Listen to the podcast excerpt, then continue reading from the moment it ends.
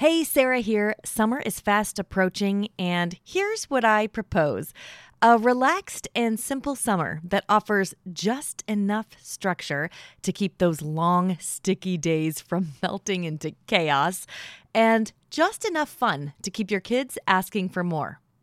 Also, fairy tales. Lots of fairy tales. I'm teaching a free workshop called three simple steps to a fairy tale summer, and I would love for you to join me. Save your free seat at the workshop by texting the word fairy tale, all one word, to the number 33777. See you there. Hey, Posey, do you want to introduce me so we can get started with the show? Sarah Atkins. My mom. My daddy. my daddy. Not your. Who am I? Mommy.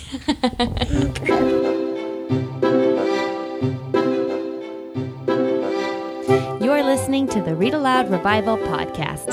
This is the podcast that inspires you to build your family culture around books.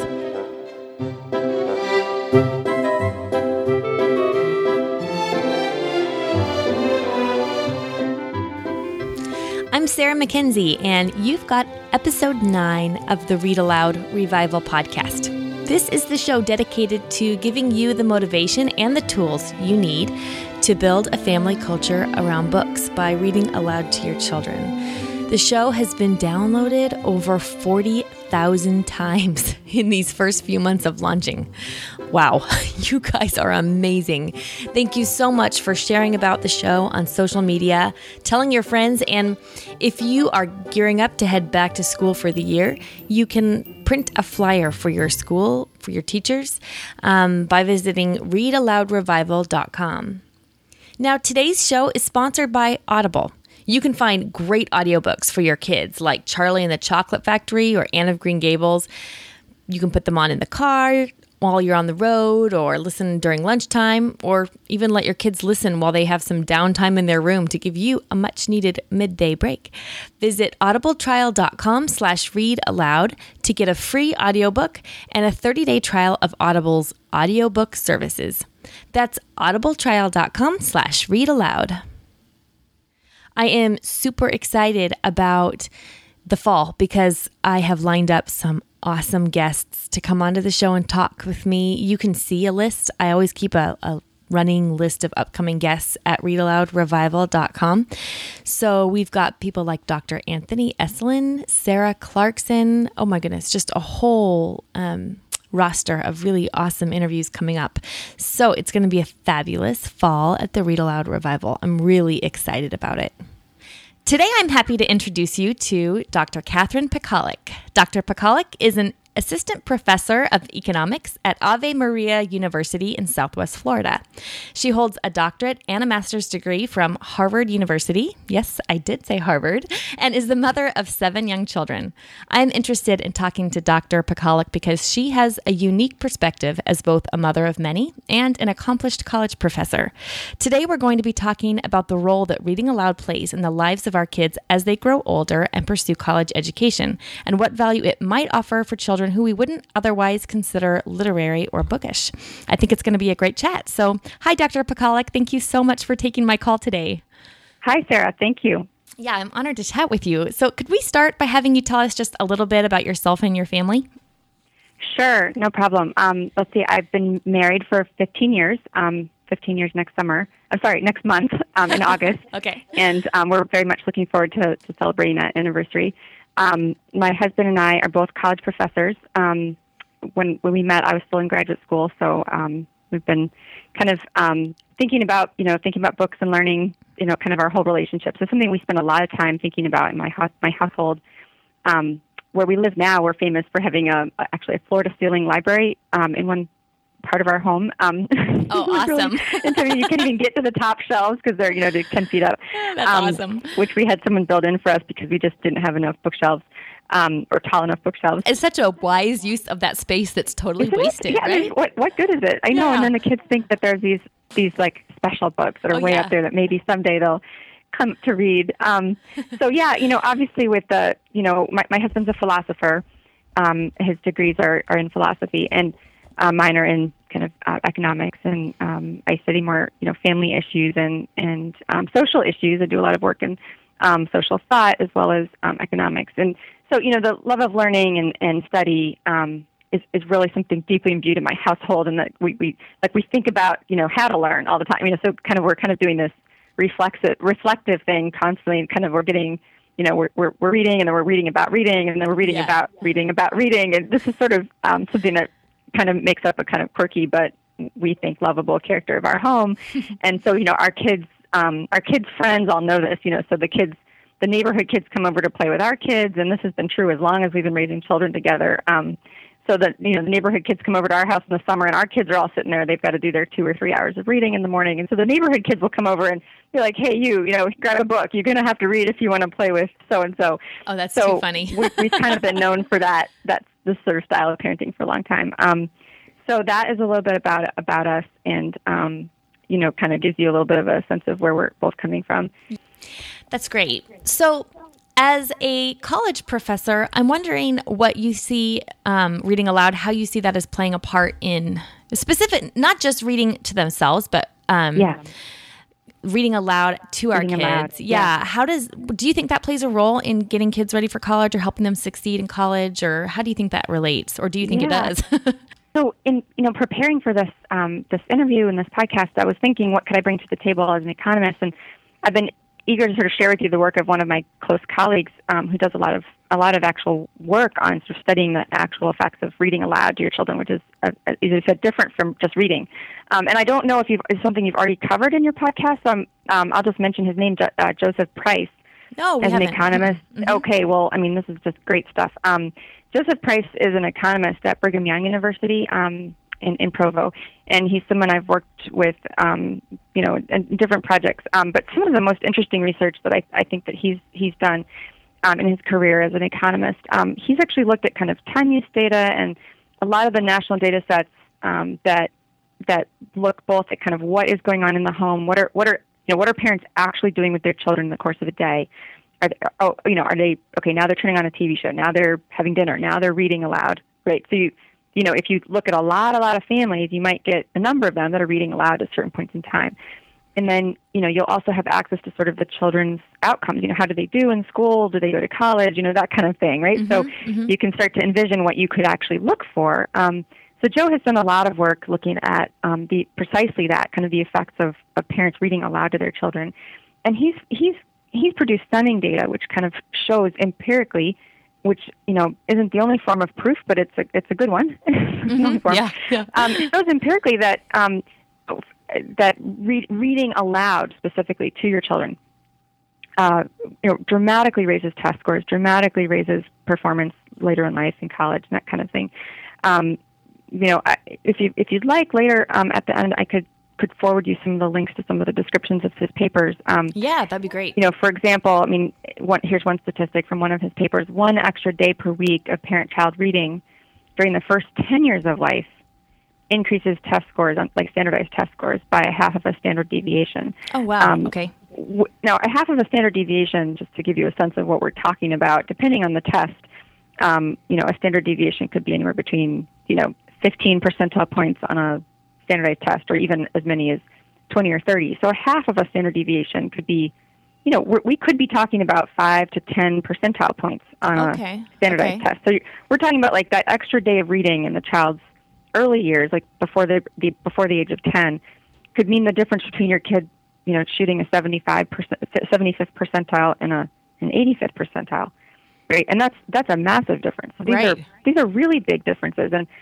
so I do a lot of work in the what we would call the economics of education. I know the literature very very well, Mm-hmm. and the truth is that effects of that magnitude we don't see them very often. Really? Okay. We don't see them very often. So to put this in perspective, um, the kinds of things that a lot of economists go look for when you look at raising students' test scores, right? This is like the holy grail. You'd like to raise all kids' test scores, right? We'd like Yeah. we'd like every kid to be above average, right? This Yeah, is, yeah. this is the thing, right? And so you go out and you think, well, what would what would you what could you check for? What could you look for? What are the kinds of policy things that people care about? You know, from a um, you know, so when I'm trying to put this effect in perspective for you, I'm saying, well, okay, think about maybe a policy that might reduce class sizes in a whole system for, or a whole district, for example. Um, so maybe you can lower class sizes from 25, you know, 25 children in the classroom to 22, for example. Okay. Um, you know, there are mixed results on that. You know, some of them seem to modestly raise test scores. Some of them don't seem to do any good at all. I mean, you know, so so for example, the evidence on class sizes is very very mixed. It's very complex.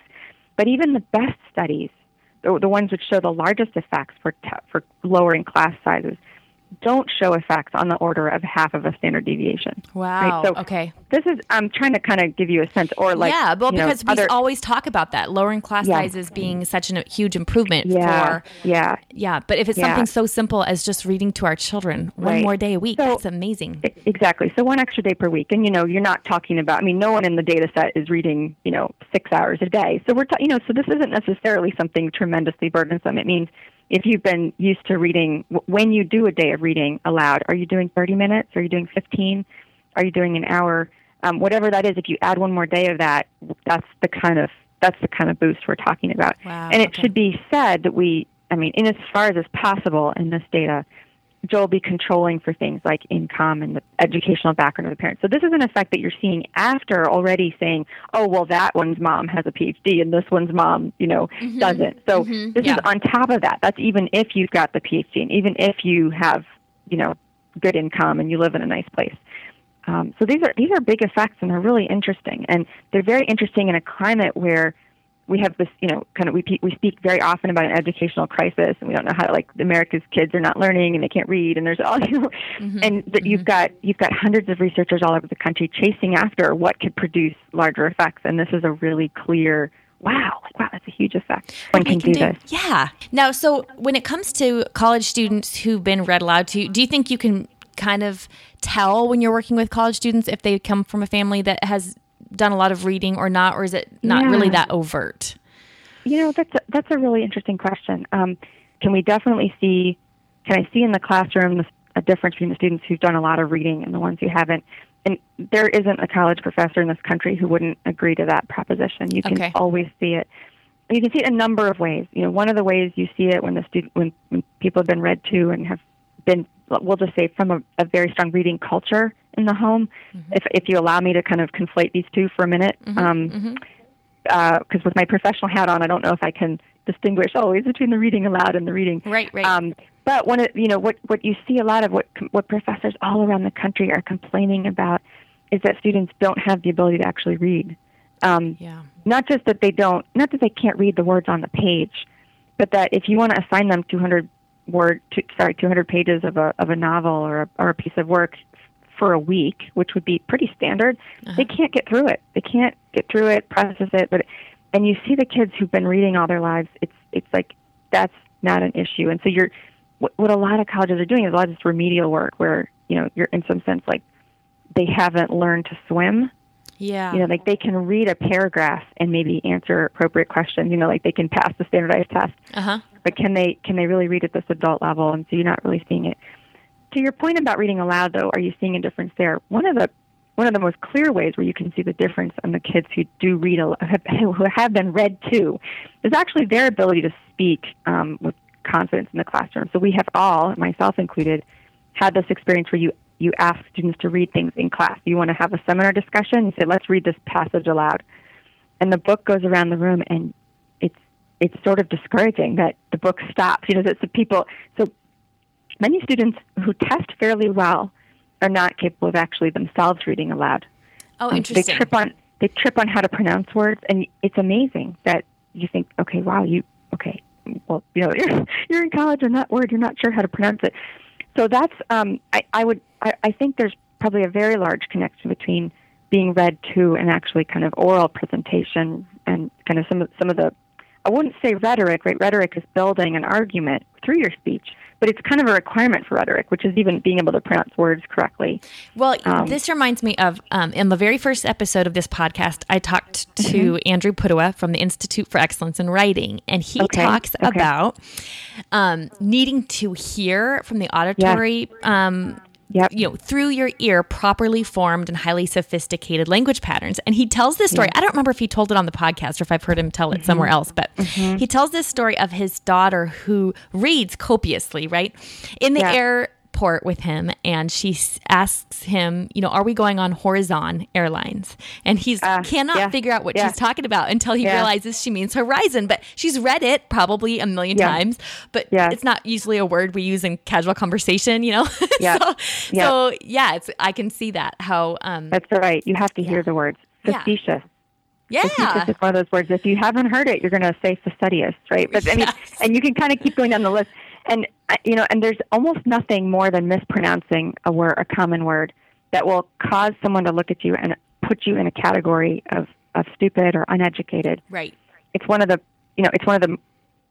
It's probably the first, besides just your kind of physical appearance and personal hygiene, it's one of the first ways that people um, put you in a box, right? Right. And so we want we want not to put our you know have our children be in those those boxes. Um, it does mean, though, I will say this as far as parents reading aloud in that respect, it does mean that it is. My husband's wonderful at this. I am a little less wonderful. my husband is. We we do we actually have to kind of maintain this collective. Um, governance over the English language, and we we actually have to make sure we're pronouncing things as as as well as we can. So there's a little bit of learning we have to do, um, and one of the ways we've tried to correct ourselves as much as possible. And I was going to say, I don't know how much you've explored this in your podcast is um, is actually kind of making heavy use of of books read on tape. Um, Oh, yes. which Mhm. is another kind of reading aloud. But there are many people. It's a kind, you know, it's more than right. There's there's a kind of there's more than a kind of skill. There's an art to read, you know, and so we frequently will experiment with books read aloud on tape from read by people with very different accents than Okay. an American accent. We will like an Australian accent or a British accent or an Indian British accent, you know, and you kind of run through those, and that actually it really helps the children by hearing a variety of ways of saying a word. It helps them to kind of actually zero in on the way we're supposed to be saying the word. right Um, and that's something that I think. And so anyway, this all goes back to your point about kind of professional success, and um, and so I think there's a lot of different channels for that, but it's it's pretty critical uh, Okay. to kind of speaking, language, oral presentation, um, and making a good impression, but uh, making the impression the right impression, right? I mean, we've we've all known people who were kind of geniuses. Um, you know, and almost, you know, this is almost a stereotype of geniuses that they're sort of geniuses, but like they can't do, you know, they're, they're dressed badly or they can't comb their hair or, you know, Yeah. so, I mean, there, the, the world does make allowances for some of that. Um, or I, you know, I had a student here at the university who was one of the brightest students I've ever taught, but had a, had a, you know, a congenital lisp and, and couldn't, you know, couldn't control. And so, you know, the world does make allowances for those things. One shouldn't be hung up, but um, this is very important. Learning how to. it's kind of like spelling, right? So if Yeah, someone you know can be really articulate, but if they spell Yeah. things wrong, it kind of gives the wrong Yeah. impression. So Yeah. uh, yeah, I also think audiobooks help me become better at reading aloud. better because- reader. Yeah, Absolutely. yeah. I also talked to Jim Weiss for the podcast on a few earlier episodes Yeah. um, from Greathall Productions. He has done. Okay. He's so talented, uh, you know. Yeah. and that helps me when I'm listening to any kind of audio. Um, Yeah. Yeah. I would also say that the reading aloud is going to make a huge difference, precisely, uh, particularly in the reading of poetry. And again, you probably have explored this at length, and I'm I'm no poet nor no expert on poetry, but um, this is a clear place where this is meant to be read aloud. This is not meant to be read on the page. if our listeners are wondering for some good recommendations, um, the show notes for episode seven at readaloudrevival.com have some excellent um, titles there to choose from, good collections that she recommends. But I am trying to ramp up the poetry in our own home because I have not been Right. um, properly. You know, attuned to the to love poetry well, but my oldest daughter loves poetry, so I really want to run with that. Yeah. No, I'm kind of in the same place. I'm, I, I didn't study a lot of poetry, um, never in college, just a little bit in high school. So I'm, I'm not, um, it's not the place I'm most comfortable. But we have, um, really was when I came to work here at the university, um, being a liberal arts college, we have, we have some professors who, you know, who really teach poetry and they really love and understand poetry. So I've been trying to grow and study alongside this, these faculty, kind of learn something that I didn't ever learn the, the first time. Mm-hmm. And um, you know, I have to say for your readers, um, just a kind of a good example. Um, you know, I had I have I had read many of Robert Frost's poems when I was growing up, as many Americans do, or you know, or, or, or were exposed to Robert Frost. Um, we have a professor here, a you know, great professor of literature, who is himself a great fan of Robert Frost. and he um, he is fond of having you know dinners and evenings where people just read read poetry aloud. And again, I don't have any memorized. He has dozens and dozens, hundreds of poems. He can just sit for hours and recite poetry. Oh, what a Um, gift! Oh my goodness. So yeah, and he's uh, somebody I'd love to connect you with in the future. If, um, but in any case, recently we were at dinner with him, and we asked him to read uh, to read aloud one of one of his favorites from Frost, and he read this poem, which I, I have not been too too familiar with, but I had heard it before, which is called "Never Again Would Birds' Song Be the Same," and just to hear someone who was, you know, really expert at reading poetry aloud, when he read this poem, I I became I almost broke down at the end. I mean, it was so. It's a short poem that if you read it on the page, you may or may not be completely moved by it, but the difference between how how I had understood it before I heard him speak it and after I heard him speak it was tremendous. wow. And it really kind of made I, I really went home with my pencil and I thought, okay, I have got to start. I, we- have to change this up. We have got to do more reading aloud of poetry. So Well, maybe you know, that's why I haven't really loved it. Is I haven't done a lot of Mhm. reading aloud or heard a lot of it read aloud. I, the only Yeah. exposure I've had to poetry is what I've read on the page, and it does sort of kind of Yeah. you know lay flat there. yeah, I mean, dependent. Yeah, dep- I think it's it's like uh, poetry's like um, you know, it's like fine wine or or or classical music. It's a sort of thing that you have to be educated to appreciate. Um, And so, you know, if I pick up the poetry of Robert Frost and just start reading it, you know, it it it stands to reason I should be less successful than than you know a professor of literature who's who's lived his whole life kind of deeply imbued in Robert Frost. You know, there's it's very right. different. so um, it would be very disappointing if that weren't the case. Um, and certainly Shakespeare is the same. I mean, Shakespeare's not meant to be read on the page. We often forget that Shakespeare is poetry, Yes. um, and this is true for a great many, like the epic poems of the of the um, the ancients. You know, again, these are not. We, we actually did last. You know, was it two years ago? The university sponsored a a 24 hour like round the clock homerathon where there was a 24 hour reading um, of the Iliad. You know, just kind of all Oh, like wow. all Okay. night long, and it was like so students would take shifts and they read this. Um, and the last hour was taken by someone who's done a famous translation Oh um, wow. Okay. uh, from I forgot who what his name is, but it was just a great event, you know. And again, the sort of thing that we we just in this culture because we're so visual, we have forgotten the importance of of the oral a u r a l right the oral tradition Mhm. and the importance of reading and passing things on aloud. And um, it's something I have had to be I think as much corrected in um, as you know probably many others. Um, we just we think it's easier and faster to digest information visually, and it is faster and easier but it's not necessarily the you know we're not actually getting to the same point right yeah. we're not actually doing the the same, value. thing Yeah. Yeah. We'll get back to the show in just a minute. At the beginning of today's episode, I mentioned that what I propose for this summer is a relaxed and simple plan that offers just enough structure to keep your days from melting into chaos and just enough fun to keep your kids asking for more. And what summer wouldn't be much, much better with a whole bunch of fairy tales? Well, I'm teaching a free workshop called Three Simple Steps to a Fairy Tale Summer. And here's what we're going to talk about. First, how reading fairy tales can make your summer easier. Yes, easier. We want to take things off your plate this summer, not put more on, right? fairy tales can make your summer easier and more fun. I'm also going to share the fairy tales I recommend for every age and the tippy top thing you can do to make sure your kids make delightful memories this summer. It is way less work and way less pressure than you think. The free workshop is happening live online on May 7th. 2024, and you can save your free seat by texting the word fairy tale, all one word, to the number 33777. And yes, there's a replay, so make sure you register even if you can't join us live on May 7th. Again, text the word fairy tale, all one word, to the number 33777.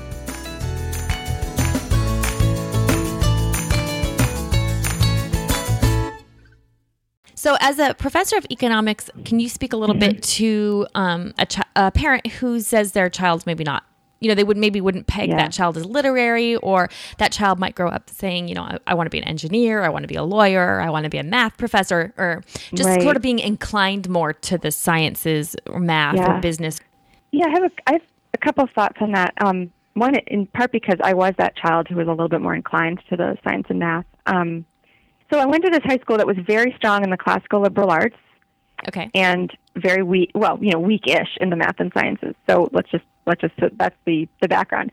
Then I went to a you know a big traditional you know Ivy League school with um, you know a lot of math and science, and of course I like jumped right into the math and science Right. side of the university, and um, so a couple of things happened in the first year. And the, right away, what I learned was that because I you know remember I thought that I got there by the skin of my teeth, and that more or less I was completely disadvantaged compared to all these other kids who go into these big public schools with huge math science programs Okay. and stuff. And so one thing that happened in the first year that I was there was really interesting. So I noticed that in the first couple of weeks, I, I was um, the other students did seem a little bit more kind of with it, like they they weren't. I was kind of learning everything from scratch. But in terms of content, what they had already covered, um, the the course goes so quickly at the college level. It's not the same. Um, you know, by about two or three weeks in, we were all at the same place, kind of all equally drowning or treading water. you know, kind of yeah, yeah. so the the little advantage they had from earlier exposure to sophisticated science or math seemed to disappear within about a month.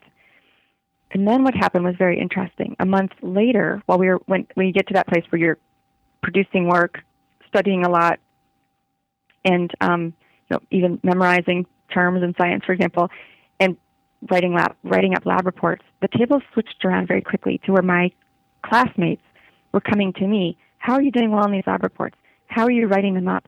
Can you show me what you're doing? I keep getting C's on my lab reports, and these are kids with the the AP science classes, and so Interesting. and all of a sudden it kind of hit me. And it was I was really it was like two or three months into my freshman year. It kind of hit me, and I thought, oh wow, like okay, because you know you hear the things that you hear about the liberal arts, and so this is sort of an apology for, but I mean it's kind of this is this thing where you know I spent a lot more time in high school reading and doing you know and reading and writing, if Yeah, you will, yeah. than I did doing the science and math. So then I it, it hit me. I thought, okay, this is the point. The point is not that you're reading because you just really want to be always doing literature. The point is that that does this thing to the brain. And yeah. it does this thing to the way we think about information, the way we kind of present things, which is inherently superior than mastering kind of recipes of skills, which is what you which is what the content of modern science is, generally speaking. It's inherently superior. So I was able to take a set of skills which I had not formerly applied to science and scientific inquiry and succeed much more easily than my peers who had only spent their high school years mastering sort of re- recipe-like uh, techniques. And at that, it was that moment. It was it was sort of the end of my freshman, the fir- the fall semester of my freshman year. I kind of thought, I resolved. I said, I'm never ever going to complain or have a negative thought about my education again. I and I, I remember I even called my mom and I said, you know, I know I I know I was really a pain in, in high school complaining about how you didn't send me to like a science high school. And I said, but I, I get it. And I'm, I'm actually really grateful. Wow. And that was it. It was over. Like from that moment on, I was like a, an apologist for the liberal arts. Okay, this it- is it was so fascinating to profound. me. Yeah, Yeah. it's, it was so profound. It was so clear and profound. And I was just, I thought, okay, I'm so grateful. Um, and that thing, that thing is a very interesting thing. And I'm not sure that we fully understand it, but we see it, um, which has to do with the way that, the way that language actually kind of provides um, an architecture for, for the symbolic logical abilities of the brain. But if you if you spend a lot of time with good authors with good writing, hearing it a lot, that you're you're working on the logical side of the brain. So for those parents who have children who are more inclined to the sciences, engineering, it's it's imperative not to neglect not to neglect the the humanities side, the the reading side, and the the linguistic side. Questions. So it was like the the liberal arts and the steeping yourself in Mm-hmm. Yeah. the literature Yeah. and the written word. It was the training to help you learn how to think yeah, well. absolutely, Okay. absolutely. Yeah, I think right so. now. Mm-hmm. Often, like right now, especially our culture seems to be kind of that science and math obsessed with all this STEM Yes. stuff. Yeah, all the Um, STEM stuff, yeah, exactly. yeah. But um, I think if we can kind of thinking uh, about reading aloud as the best preparation for learning how to think, then we can see the value Right. translate into academic Right. work outside of the language arts. So, Right. So what about as our children grow older? Do you think the value of being read to diminishes as they're getting older? Or, I mean, for example, do you think it Yeah. would be more worthwhile to read to a five year old who can't read to herself than to a Mm-hmm. 15 year old who can? Or do they serve different purposes from your perspective? So what we see in the in the data, like Joe Price's work on reading aloud to the to children, who um, he sees the biggest effects in terms of kind of what you can measure, and I'm going to really emphasize that in terms of what you can measure in the children. The biggest effects are kind of for the under 10s, you know, like the 10 and unders. That- That's where you're really seeing, like, if you want to really catapult, you know, change the fu- change their future, you know, in terms of what can be measured. Um, those that's where the reading to the five year old who can't read. I mean, that's what you're really seeing there. Um, but I would say, as a you know, again, when I think about my children that I've that I've raised who are much older now, um, that the reading to the 15 year old is not something to be discounted.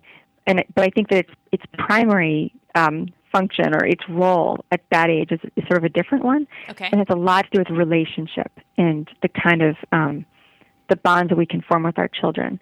Um, and, I, and I'll give you one small little example just to kind of shore that one up. That when when I first married my husband, um, you know, he had he had six children who were grieving the loss of their their first mother, and um, I was young and you know I was in my twenties and I didn't know how you know I didn't have a lot of means at my disposal. Um, didn't know you know like how do you just sort of start being a mom to a bunch of kids that Right. you don't you don't know very well and they don't know you very well and um you know so I had this kind of idea well you know what do moms do you know well moms like read to their kids you know that's sort of that's something you should do so um with my girls especially uh my older my older my step girls my I, we don't use the language of step very often but my Okay. my older adopted girls if you Mhm. will um I started reading them at night um all kinds of things I just kind of you know we of course we read a lot of the typical ones like we you know we read Narnia and we read you know Tolkien and we read a lot of the sort of typical literary things but also read like hero stories and biographies and stories of saints and just you know things I could get my hands on Yeah. um, and I would really want, I, I really want, and I think they would say the same if you were to interview them. We look, we all look back on those years when, uh, you know, I didn't have babies yet, and we was, I was just reading to them every night. Mhm. It's kind of like the, the, the space in which our relationship was forged. Oh wow. Right. They would, they would get into bed, and even the ones at that time they weren't, you know, they weren't five. They, but even the older, the older daughter who's twelve. I mean, she was a little bit older. Um, and sometimes the, the the older boys would creep in, but like you know, they they they get into their beds and they've got a blanket, and I think, I mean, I don't know if anyone's ever done this research. I think there's positive endorphins, like something, it's like something really good physiologically and emotionally happens. Yeah. They're kind of sitting there and they're relaxed and you're reading. And I, I really feel like that was how I was able to kind of initiate and form a motherly bond with my children, my, my adopted children who, who we, we didn't have any, we had no bond to start with. It was like just we starting from nothing. Right. So those first few years, I mean, we all look back on them because then I had babies and and like it got much harder to do the consistent every night reading. But for Oh, a long time there, it was like every single night. You know, I know what that's like because I So have an older yeah. set and a younger set, and boy, yeah. was different amounts of time. I know. You feel so sorry for those later kids, but but um but of course, as some of as even Joe Price would point out and, and others, you know, what and then of course what happens is you know those same girls that I read to when they were that age, they ended up turning around and doing the reading for the younger ones more often than I was able to. So it does it does pass itself on. But I think you know I would also say this to, to parents who may be struggling with a teenage relationship that isn't going as well as they wanted to.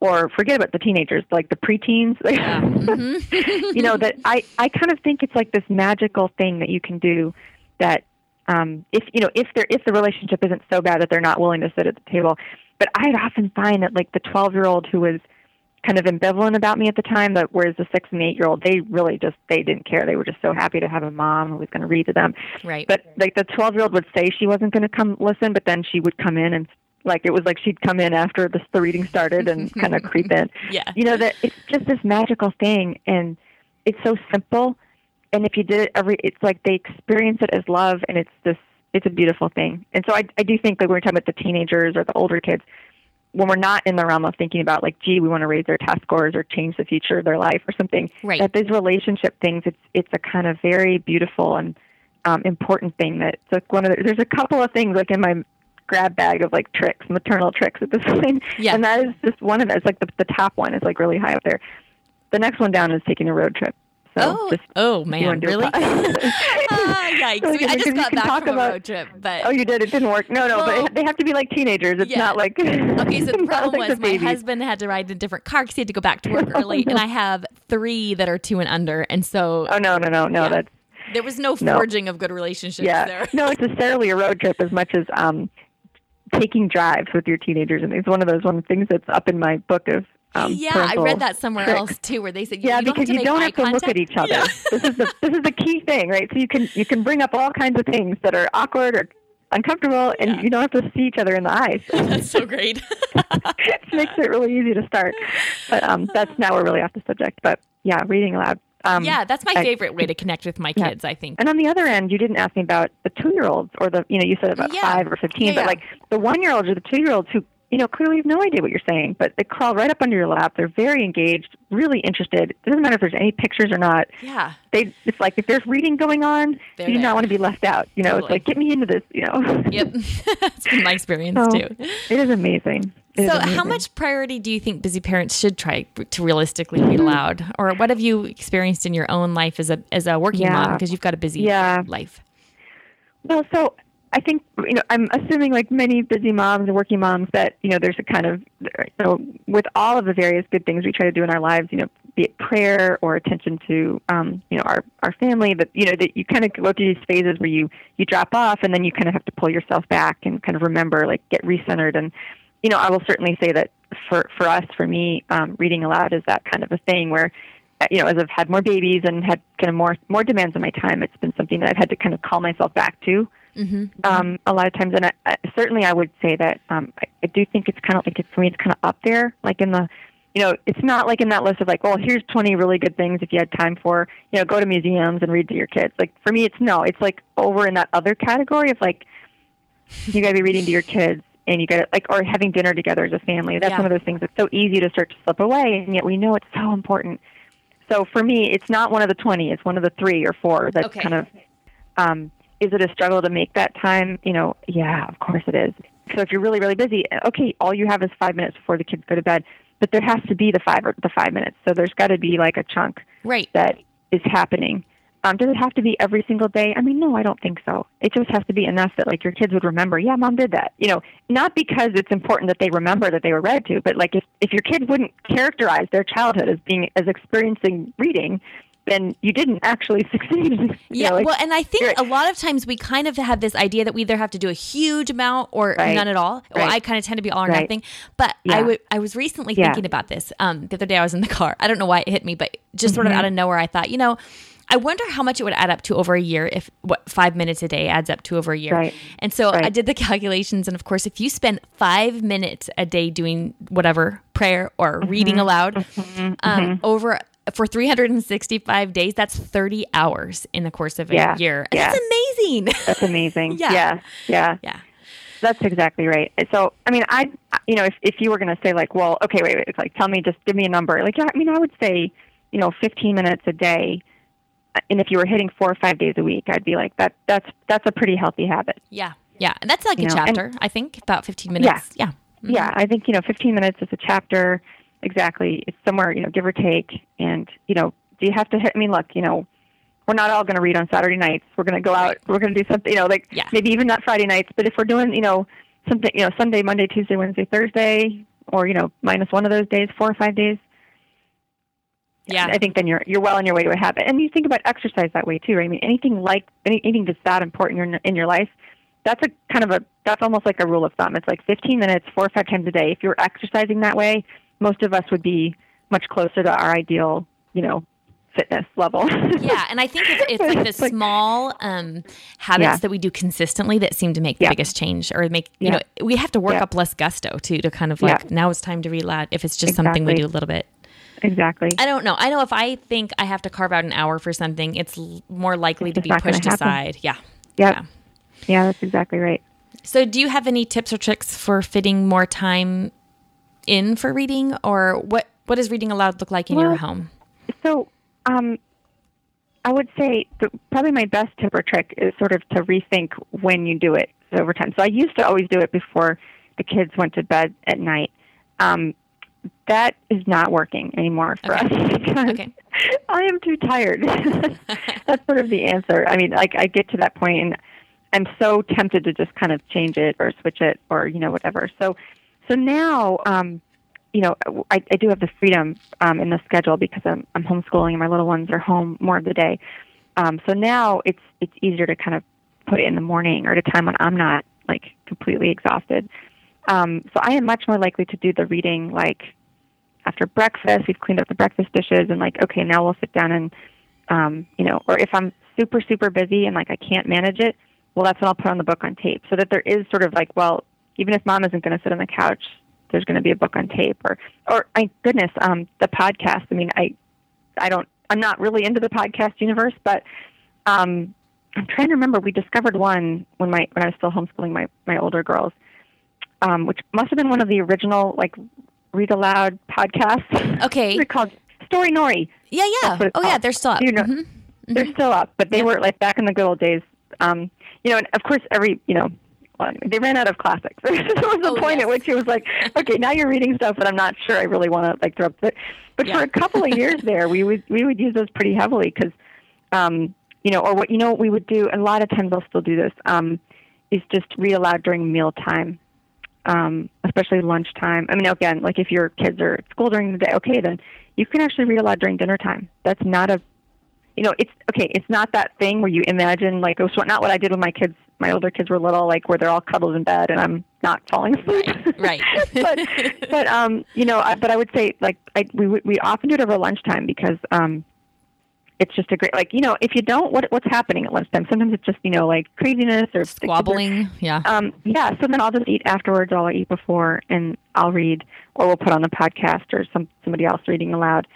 I was going to mention Uh, that books, I think yeah. it's books should be free or yeah, I think it's books should be bookshouldbefree.com. I'll look it up and link it up in the show Okay. Mm-hmm. notes, but there's a ton of free audio classics um there and I think Yeah. a lot of those are on podcast kind of in podcast form. Okay. Like when you go to the website, Okay. you can download them really Okay. well, easy. I really do think that kind of the classic, if you can do it, and if you're not like totally exhausted, is to kind of read when your kids are actually in bed. Uh, I Yeah. just think it's a beautiful, great thing, or you know, the proverbial like reading around the fireplace. You know, it's just really great.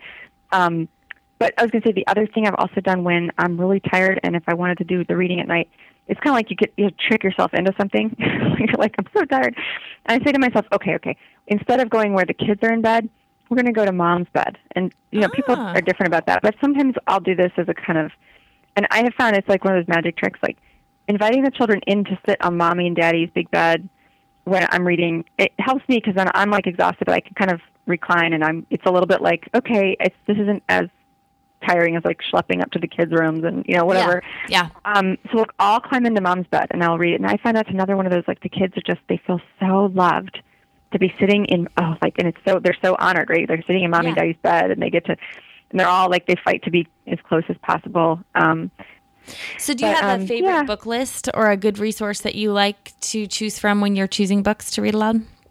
um, I wish I could. I do a lot of um, meaning I don't have one list. I couldn't be like, well, here's one list, but I do do Yeah. a lot of um, you know borrowing from people's lists. So we do have a lot of collections in my library of just the various old old school fairy tales. So if I'm just looking for something um, that's just you know one one chapter is it, and it's just you know we we do a lot of like Russian fairy tales, German fairy tales. The like some of them are a little you know scary, but we do a lot of but we do a lot of fairy tales. Um, just the way my kids are. I mean, they almost all like certain kinds of fantasy books, and so sometimes the fantasy cuts across both Mm-hmm. um, Yeah. both groups. They both the boys and the girls like it. Um, but um, uh, yeah, you know, I, I, I don't know. I've kind of worked through. Um, yeah, a lot. I guess um, nothing I'm going to say is going to be new to your readers, but you know, I love love reading the Anne of Green Gables books. Even my Mhm. boys, even my boys like them so they're kind of funny. yeah, yeah, they are Um, hilarious. Although, like, they'd probably die if I just if they heard me saying this, and they'd they'd be like, "Is anyone going to know that?" um, a lot of historical fiction. Um, the G.A. Henty, those old oh G.A. yeah. Henty books, Yeah. um, are really great. Um, so no, but I do like I'll go looking for classical book lists and um, you know that kind of thing. Um, do a lot of here, like a lot of biographies of um, you know historical figures and you know saints and warriors and things like that. You know, which I find again, even the, the boys and girls will like that because the girls like it because it's just inherently personal. Like, oh, it's a person, it's gossip, Yeah. it's, or you know, it's like kind of like someone's life, right? Mhm. And if you pick something that you know, it's a the boys like. Um, Bethlehem books. I don't. No. Are you familiar with them?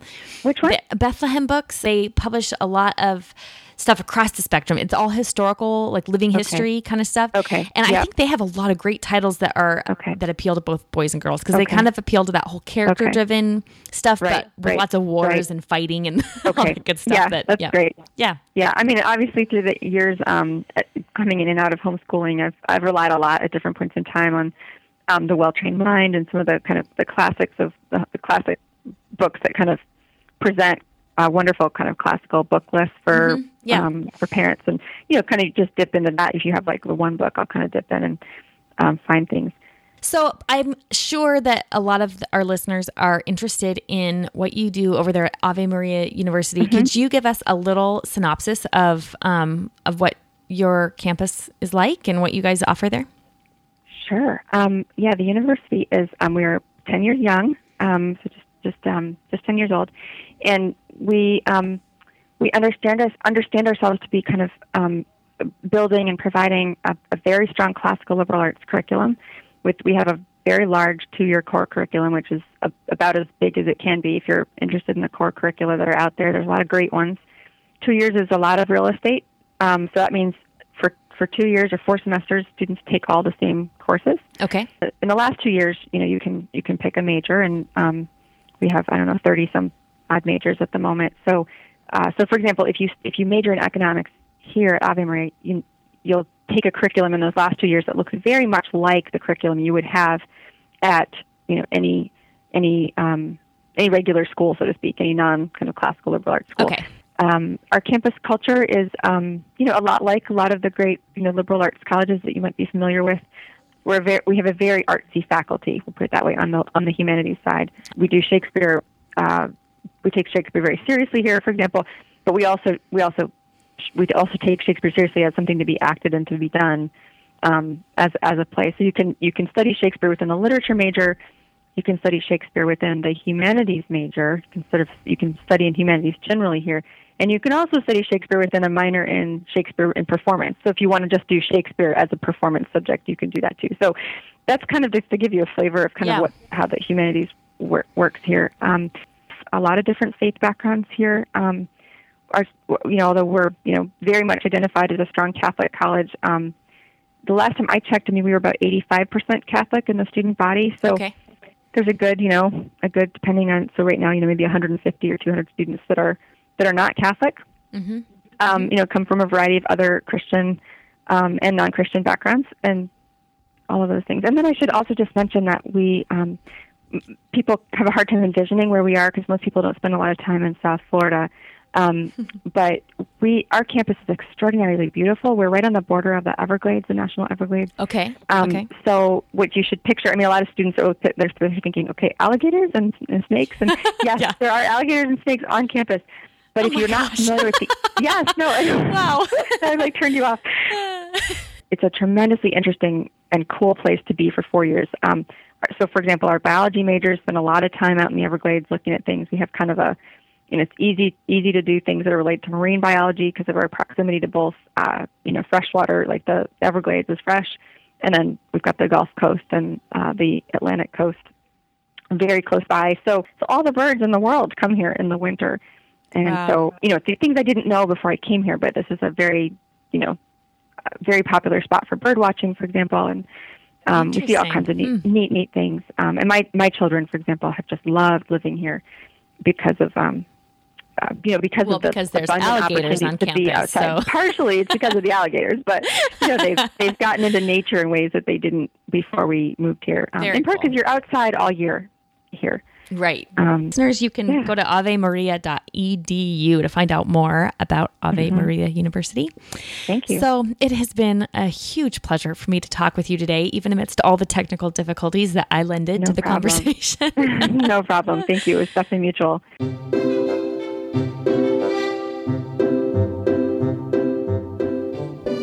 Now it's time for Let the Kids Speak. This is my favorite part of the podcast, where kids tell us about their favorite stories that have been read aloud to them.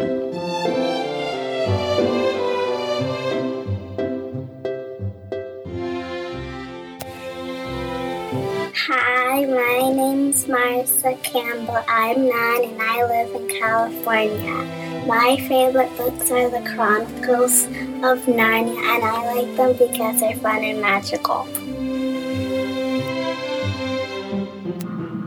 How?